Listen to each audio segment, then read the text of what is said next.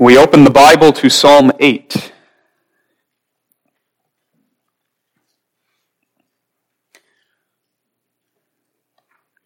Psalm 8, we will read the entire psalm.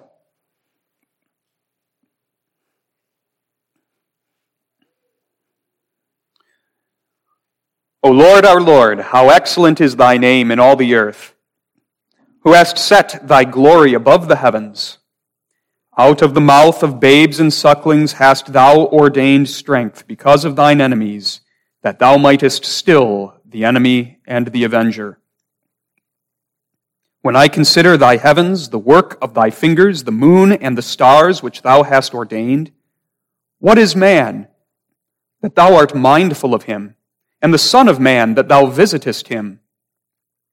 For thou hast made him a little lower than the angels and hast crowned him with glory and honor. Thou madest him to have dominion over the works of thy hands. Thou hast put all things under his feet, all sheep and oxen, yea, and the beasts of the field, the fowl of the air, and the fish of the sea, and whatsoever passeth through the paths of the seas. O Lord, our Lord, how excellent is thy name in all the earth. The basis of this psalm and the rest of the scripture, we have the instruction of Lord's Day 3, question and answer 6, which will be the focus of the sermon this morning. So we turn to Lord's Day 3.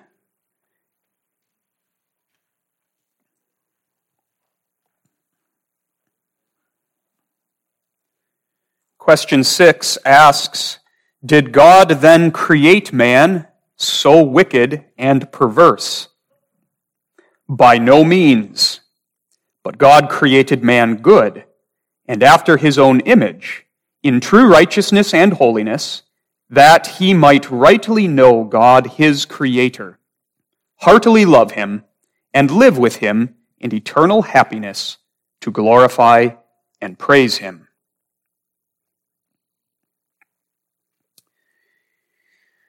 Beloved, in the Lord Jesus Christ, the Catechism is in the middle of instructing us in that first ingredient of true happiness, namely the knowledge of our sin and misery. The Catechism has brought together the teaching of Scripture on that subject and has set before us the reality of our misery, pointed out to us the source of our misery. Catechism has led us to trace the genealogy of human misery all the way back to sin, going back to the first sin of our first parents, Adam and Eve. Catechism has taught us how we know our sin and misery and perceive its nature, namely out of the law of God. Now, Lord's Day 3 is going to address the important question how did mankind end up in the condition that we find the human race in now? Where did sin, the source of our misery, come from? And who is to blame for it? Where does the responsibility for our misery lie? Lord's Day 3 is now going to trace the ancestry of the source of our misery back to the fall of Adam and Eve. But now, in Lord's Day 3, we have three questions and answers that are doctrinally rich. Questions and answers that lay out foundational truths which shape the Christian's view of the world, the Christian's view of life, the Christian's view of himself or herself. Very important truths, and thus we do well to slow down a little bit and spend a little time here in Lord's Day 3. And that's what we're going to do this time through the Catechism. We're going to look at each of these questions and answers individually. And so we start with question and answer 6 which teaches us the very important truth of God's creation of man and the way God made the human race in the beginning. God created man good. That's the leading statement in answer six. And that's our theme. God created man good. Let's look first at the fact that God created man. Secondly, how God created man, namely good. And then we'll come back to the question, why then so wicked and perverse? Before we get to the main point of question and answer six, it's worth pondering this simple statement in answer six that contains so much. God created man. And before we get to the good part, ponder just that. God created man. And man here doesn't just refer to male, but man here refers to the whole human race. God created mankind. That statement, at the same time, both humbles us and lifts us up, points out our lowliness as well as our unique dignity. God created us, human beings. That shows us how low we are and how high God is. God is far higher than I am and you are. God is far greater, far more glorious. He is the sovereign. He is the eternal one. He is the almighty one. We are the work of his fingers. Just as much as the moon and the stars that the psalmist points out as he surveys the heavens and calls the heavens, the moon and the stars, the sun, all that populates the vast expanse of space, that wonderful creation of God. It is the work of his fingers. So are we. We are creatures, meaning we are beings who do not exist of ourselves. We are not self sufficient. We are beings who have been fashioned by another who is far greater, far more glorious than we are, and thus deserving of all of our worship and praise.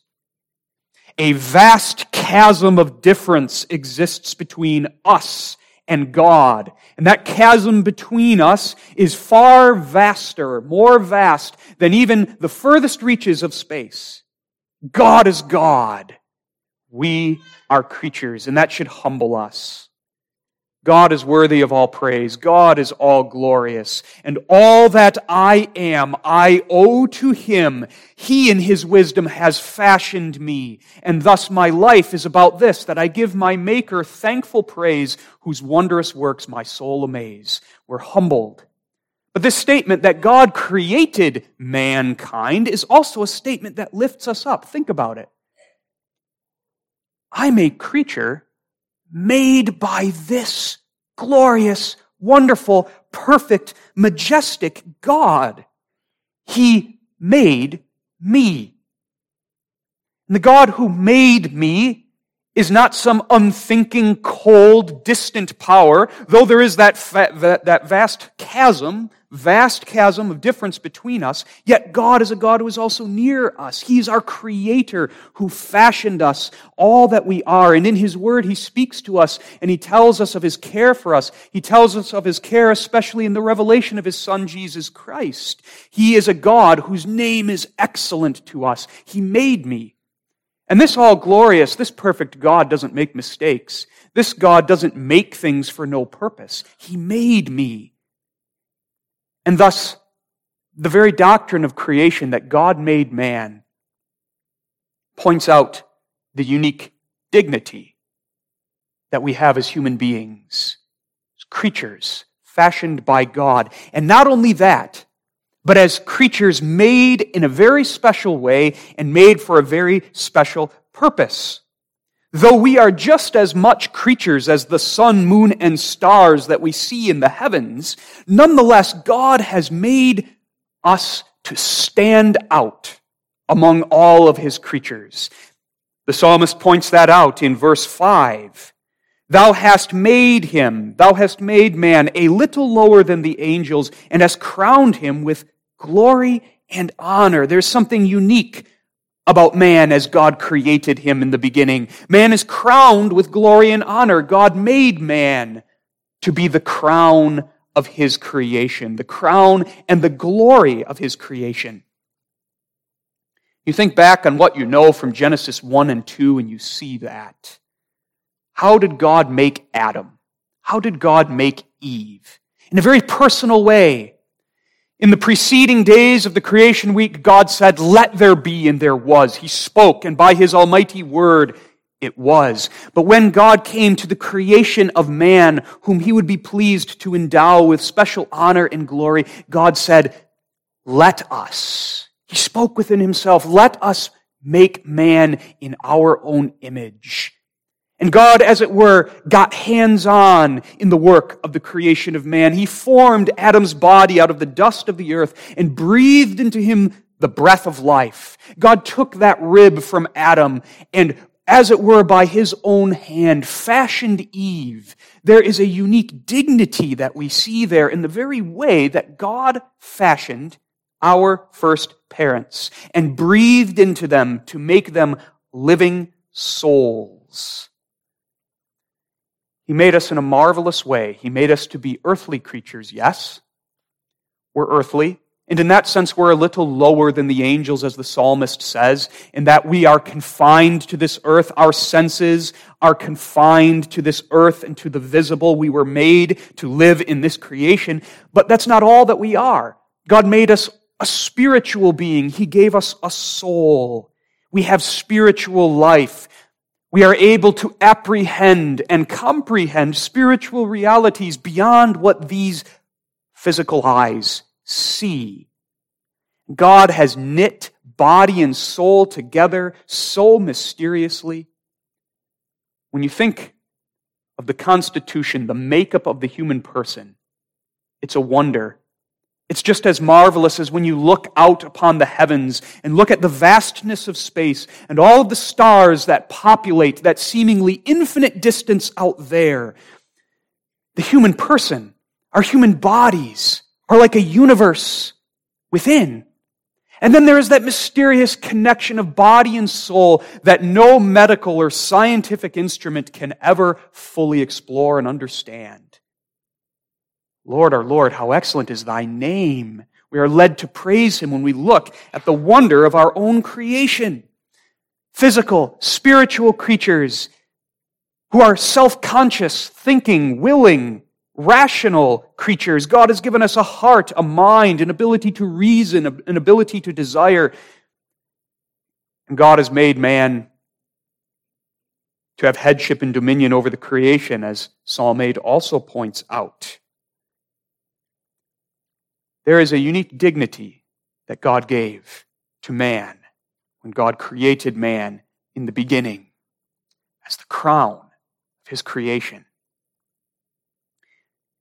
Now, let's delve into that and apply it personally now.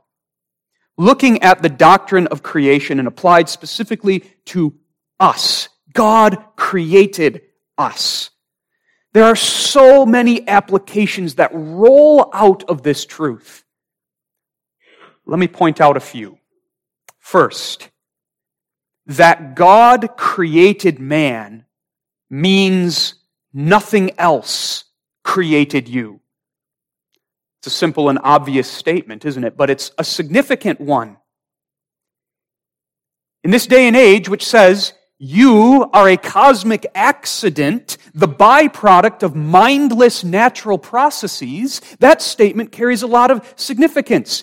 God made you. Nothing else made you. You're not an animal whose existence is merely this that you fill your moment of life with as much of the temporary pleasures of this life as you can and try to pass on your genes before you are snuffed out like a spark? No, God made you. God, the high and lofty one whose name is excellent, and God makes all of his creatures for a purpose. And that changes how we view the human person, how we view human life, how we view ourselves, how we view others. And that leads to the second application. That God made us means God gives us a purpose. God gives us meaning. God gives us direction in human life. In fact, answer six contains a concise and beautiful statement of the purpose of existence, the purpose of life for all of us. God created man good after his own image in true righteousness and holiness for this purpose that he might rightly know God his creator, heartily love him, and live with him in eternal happiness to glorify and praise him. That's what we are made for. And that's what we are redeemed for as the elect people of God. To know our God and to live with him in eternal happiness. And the best activity which is a part of that happiness, is glorifying and praising our God. That's the purpose of life. That means the God who made us also makes the rules for human life. Here's another application of the simple truth God made us. God made us. That means God makes the rules for how we live. He determines who we are, what we are like, how we shall live. That means we may not play God. We may not play Creator. Perhaps you're familiar with the famous poem by William Ernest Henley. Maybe some of you school, some of you students have looked at it in class, in school. There's a line near the end of that poem I am the master of my fate. I am the captain of my soul. That poet there expresses the very spirit that gave birth to human sin and human misery. The spirit of the devil who said in Isaiah 14 verse 14, I shall be like the Most High. I am the master of my own soul. I will create and fashion my own life. I will decide what the purpose of life is. I will be who I want to be and do what I want to do. I am God. No. The only one who may say, I am the master of my fate and the captain of my soul, the only one who may say that is the maker, the creator. And you and I are not the maker or the creator. We are creatures and we have been fashioned by the creator's hands and we exist for the praise and the glory of the creator. God made us. God makes the rules. And God tells us what the truly good life is. And while man who is lost in sin may think that following the advice of that poem will lead him to happiness, being the captain of his own soul, every man who tries to be the captain of his own soul will unfailingly guide his own soul to shipwreck. God is the maker and the captain of our lives. Another application of the doctrine of creation something to say about self worth. This is something perhaps many of us struggle with in one way or another, isn't it? Perhaps silently. Compare yourself to others who you think are better have more gifts, smarter, greater abilities. And those comparisons lead to feelings of, I'm nothing, I'm useless. But then the doctrine of creation comes as a beautiful comfort. God made man. God made you. God made you the way you are. Now, of course, we all have our weaknesses, we all have our flaws, we all have our sins on account of our fallen condition.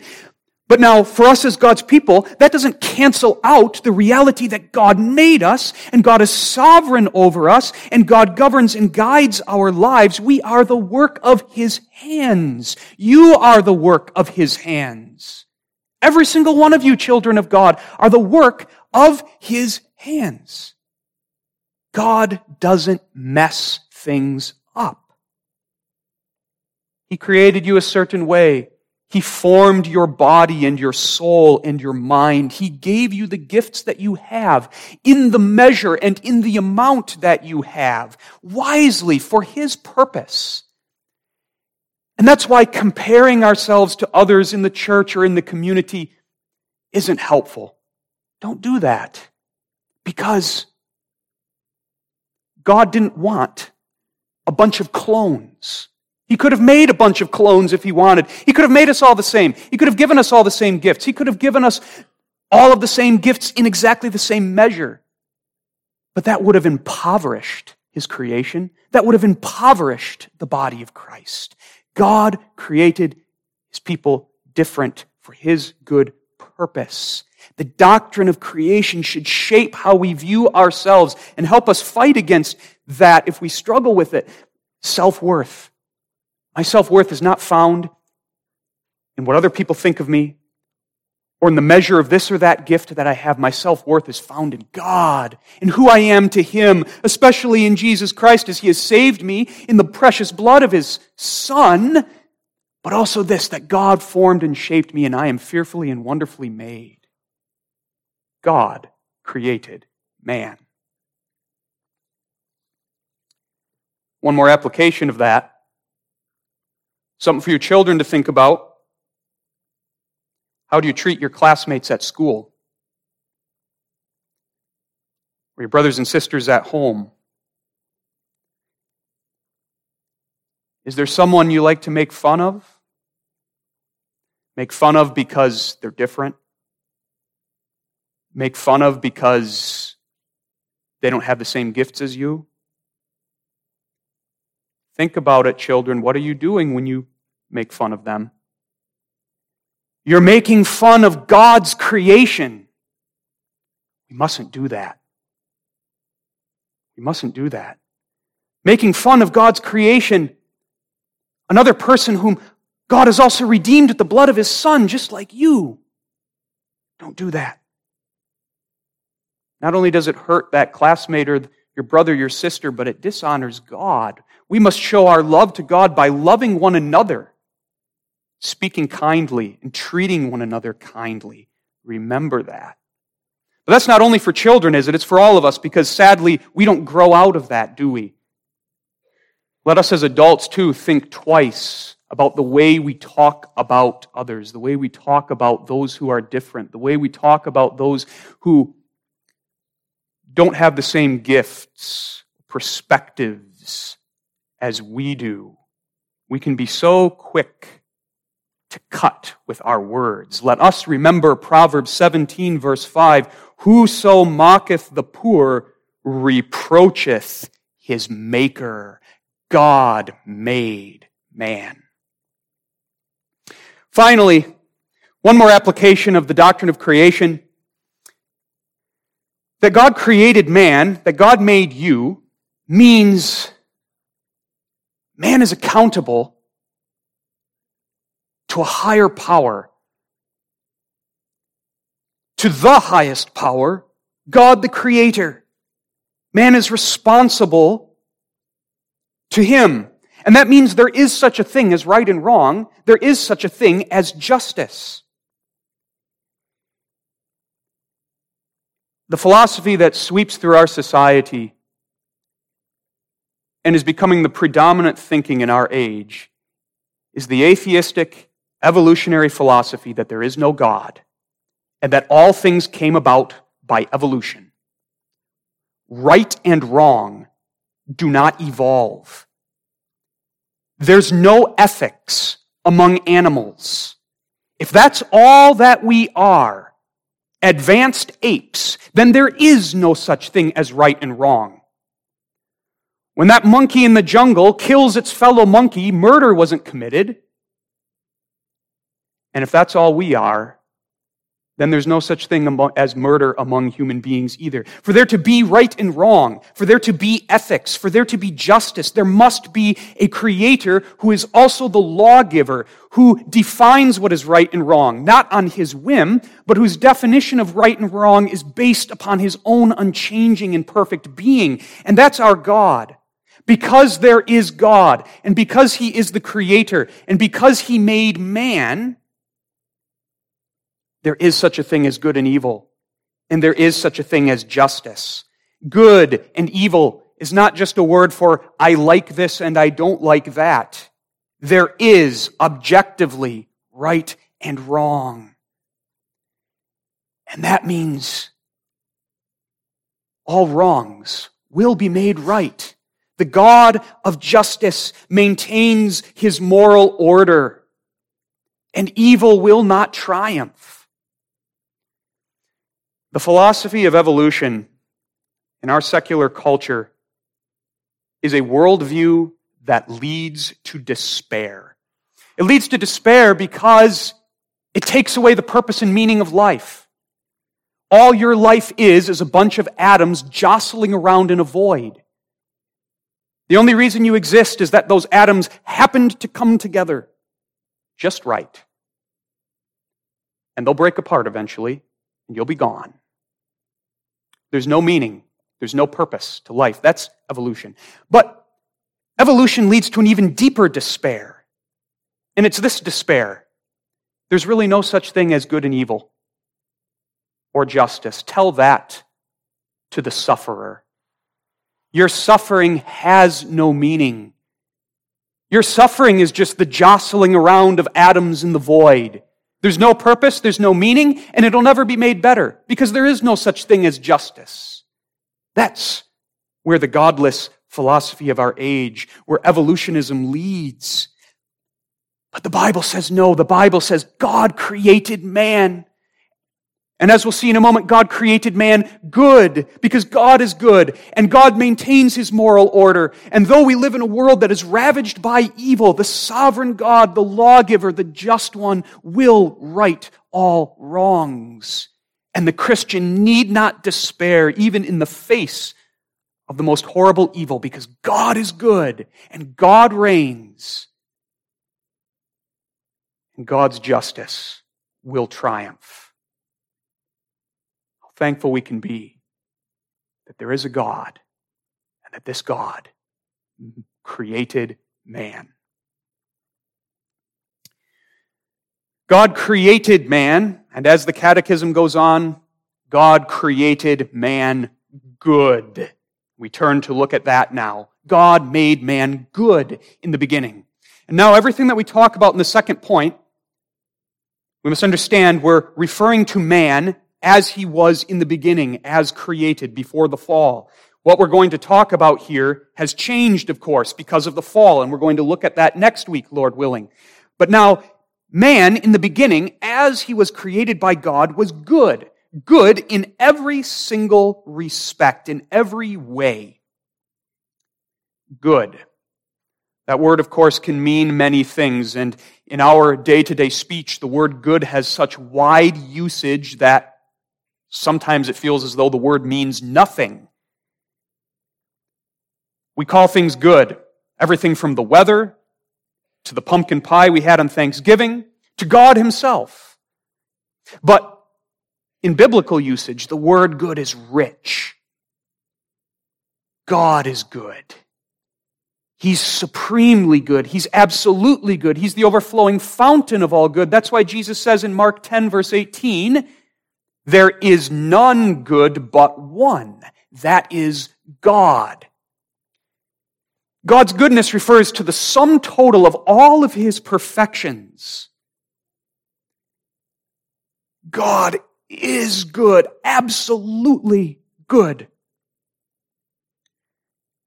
And that means every work of his hands bears the stamp of his goodness. What is the refrain that we read throughout Genesis 1. At the end of each day of creation, God saw the creatures that he made and they were good in his sight. They were good. And then at the end of the sixth day, after God had made Adam and Eve, God saw that it was very good. Again, pointing to that singular dignity that God gave to the human race as the crown of his creation. Good. God made man good. And there's, there's really two main ideas to that rich biblical usage of the word good. In the first place, good has the idea of suitability or fitness for the purpose God intends. When God looked at his creation and saw that it was good, that means it's what he meant it to be. It was useful for the purpose he intended for it, namely that it would glorify him. That God made man good means that man was perfectly suited to the purpose God had for man, namely to live with him in happiness and to praise and to glorify him. Good means useful, beneficial, well adapted to God given purpose. But in the second place, good also means pure, morally upright, ethically pure. And God also made man in the beginning to be morally perfect. So that man's whole nature, his mind, his thoughts, his heart, his feelings, his words, his actions, all of them were in perfect harmony with the holy being of God. There was no disagreement, no disconnect between God and man. Man was morally pure and upright. God made man good in the beginning.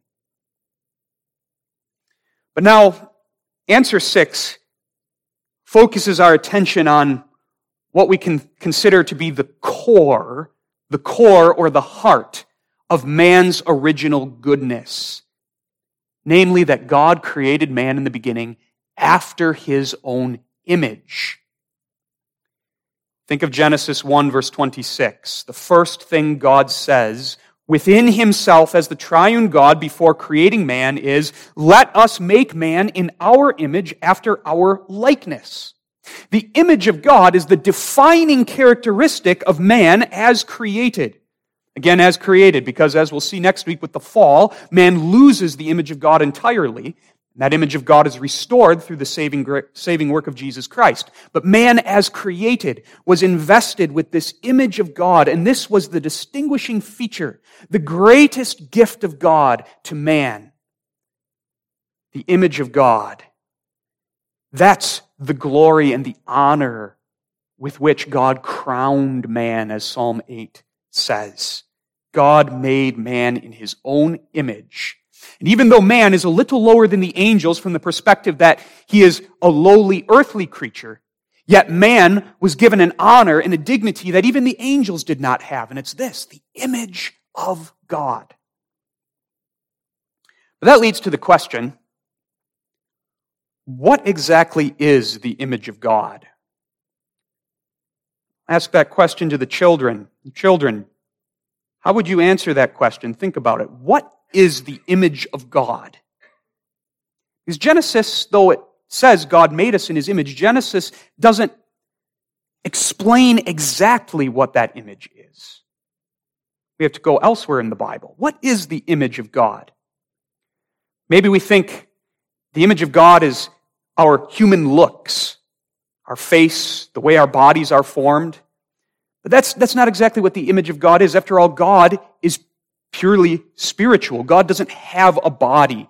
The image of God isn't our human appearance. The image of God isn't our minds or our ability to think, our consciousness, our intelligence. The image of God is something else. The image of God is spiritual.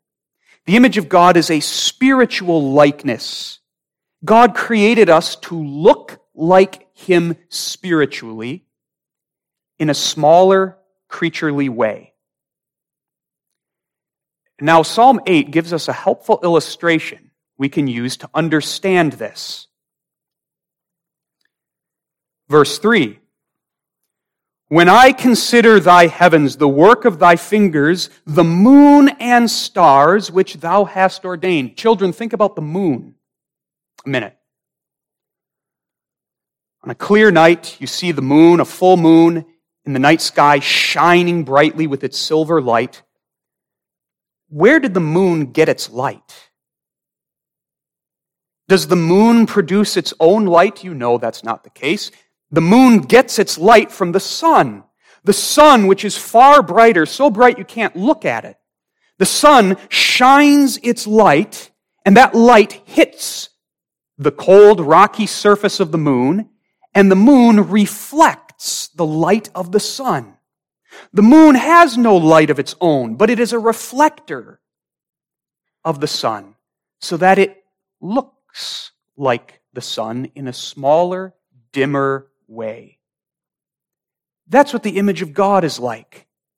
God is the sun. He is beautiful. He is marvelous. He shines. He is light all true light and beauty and glory and perfection comes from Him. He shines like the sun. And God made us to be like the moon. God's light and beauty and glory shines on us, and we reflect in a beautiful way, but in a smaller and a dimmer way. We reflect that light of God. So that when you look at the moon, you see a glimpse of the sun. You see the sun's light. So it is when you look at the child of God made in God's image, you see a glimpse of God Himself. Because God's glory and God's beauty shines on us and reflects off of us. That's what it means that God made us in His image.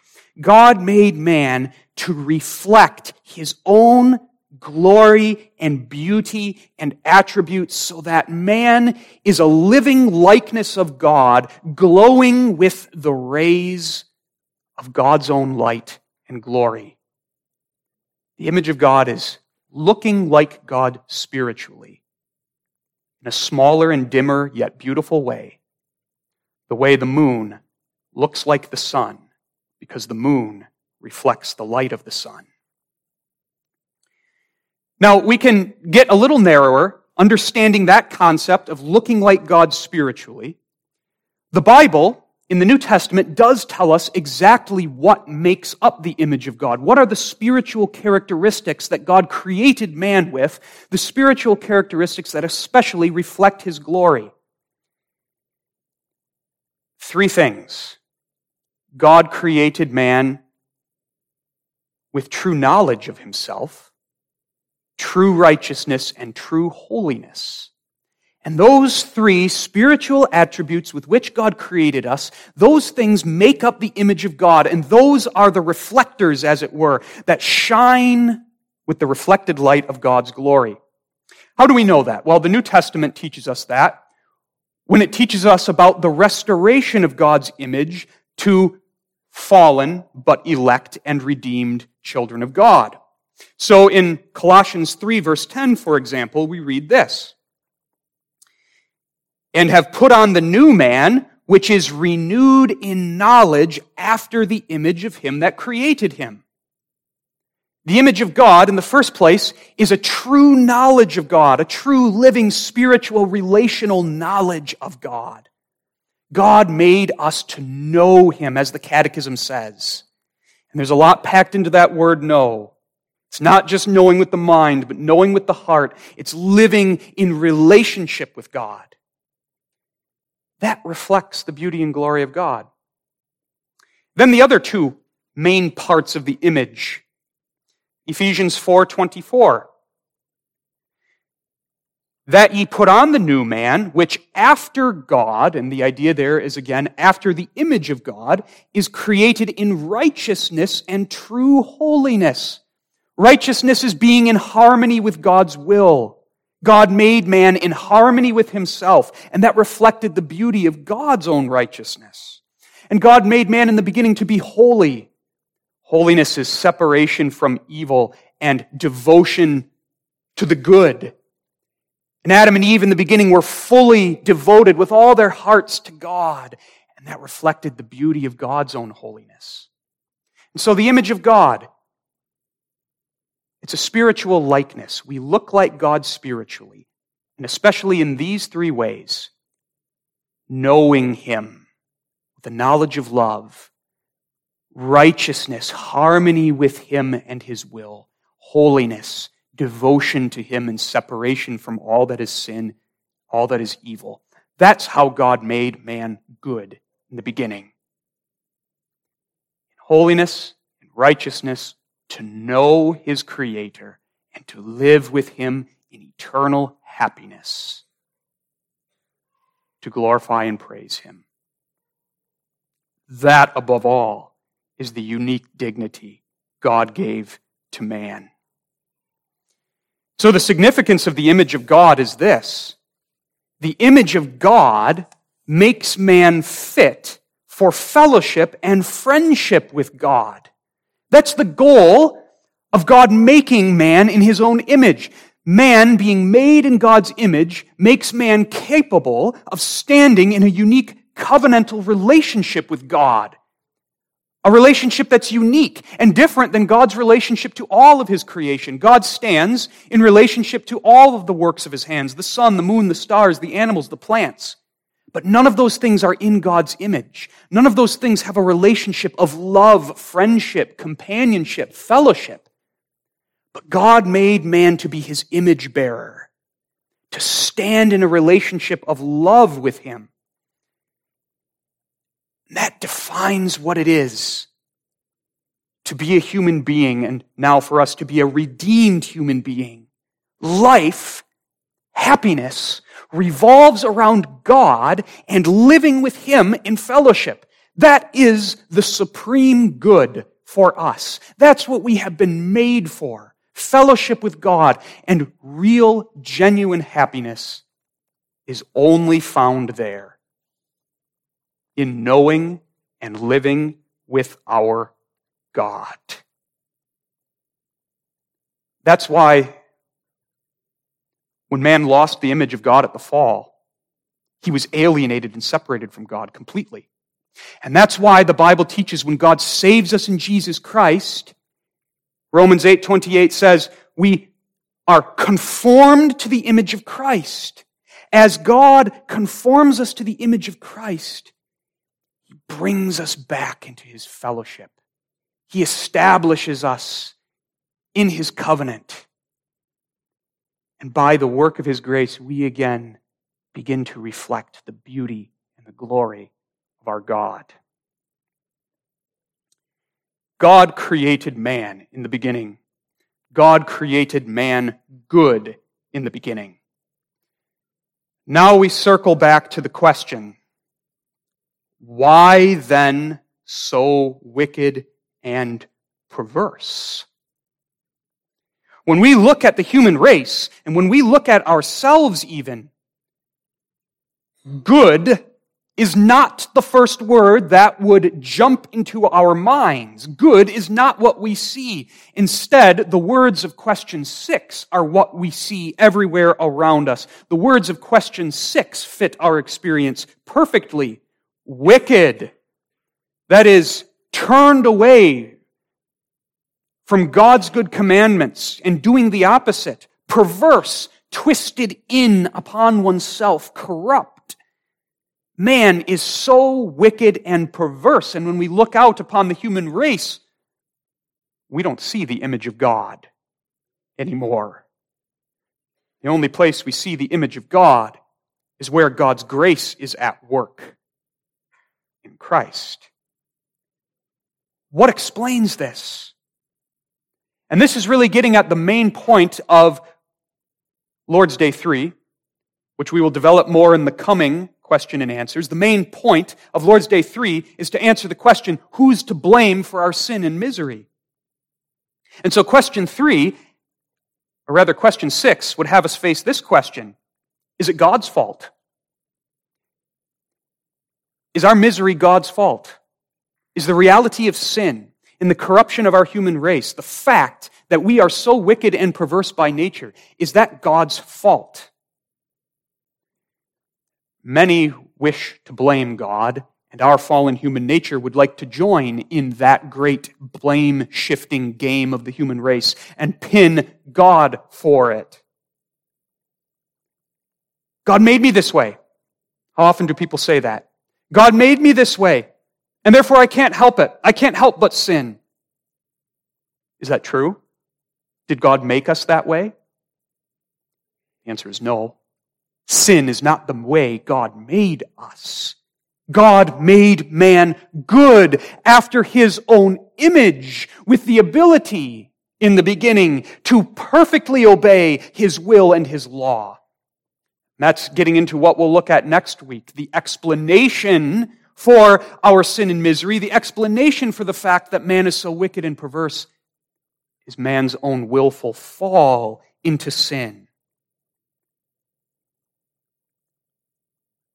All of those efforts to pin the blame on God are simply a continuation of the blame shifting that began in Eden. You remember what happened after Adam and Eve ran and they hid from God and God came to them? Adam pointed his finger at Eve and said, It's her fault. Not only that, but he blamed God too. He said, You gave her to me. It's your fault too, God. And Eve pointed the finger at the serpent, always pointing away. And that's the human nature. That's our nature too. The blame always belongs on someone but me. Ultimately, God. No, God is not to blame. And man may not blame God.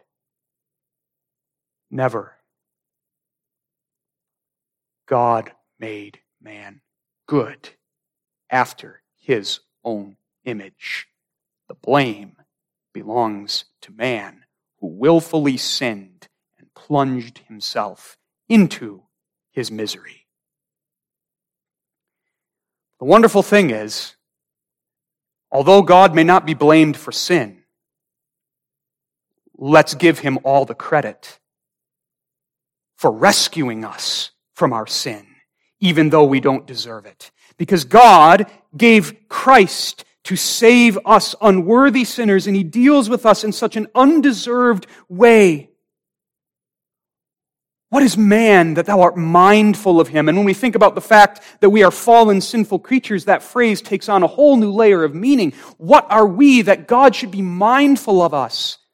Mindful of us, not in this way, to destroy us, but mindful of us in mercy and grace, such that He saves us from our sins and rescues us from the perdition that we brought upon ourselves. God deals with us in grace, even though we are to blame for sin and misery. God deals with us this way He sends a man to save us, a real man but not a mere man. One whose goings forth have been from old, even from everlasting, as the prophet Micah said. God was mindful of us. He visited us in Emmanuel, God the Son in human flesh, God with us. So that in Hebrews 2, verses 9 and 10, Psalm 8 can be applied to Jesus. We see Jesus, who was made a little lower than the angels for the suffering of death, crowned with glory and honor. There's the work that we can give all of the credit to God for. He's not to blame for our sin, but give him all the credit for salvation. He sent Jesus who took on our flesh, who was made a little lower than the angels that he might suffer death for us to take away our sins. And now he is crowned with glory and honor. He is the image of the invisible God. He is the new head of a redeemed humanity through whose work our sins are forgiven, righteousness is imputed to us, and we are clothed in it as with a robe. Our Creator, who made us, also rescues us. By his own act of love and grace, our Creator became his own creation to save us from the wickedness and perversity that we plunged ourselves into. Through Christ, he lifts us up from the depths and lifts us up higher, higher even than we were in the beginning when he first made the human race. Let him be given all the glory for that.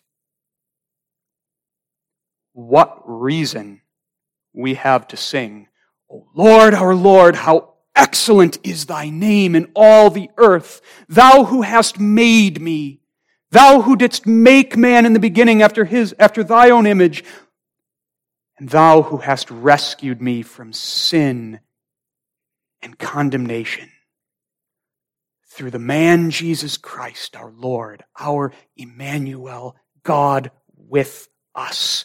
Lord, O oh Lord, how excellent is thy name in all the earth. Amen. Faithful God and Father, We thank and we praise thee for the truth of creation that we could ponder this morning. Grant that this truth may shape our lives and shape our view of ourselves, shape the way that we live. And may this truth direct us above all things to thee and thy glory. It is for this that we have been created, and it is this for which we have been redeemed, that we might live with thee in eternal happiness, and glorify and praise thee. Hear us in mercy and grant our request for Jesus' sake. Amen.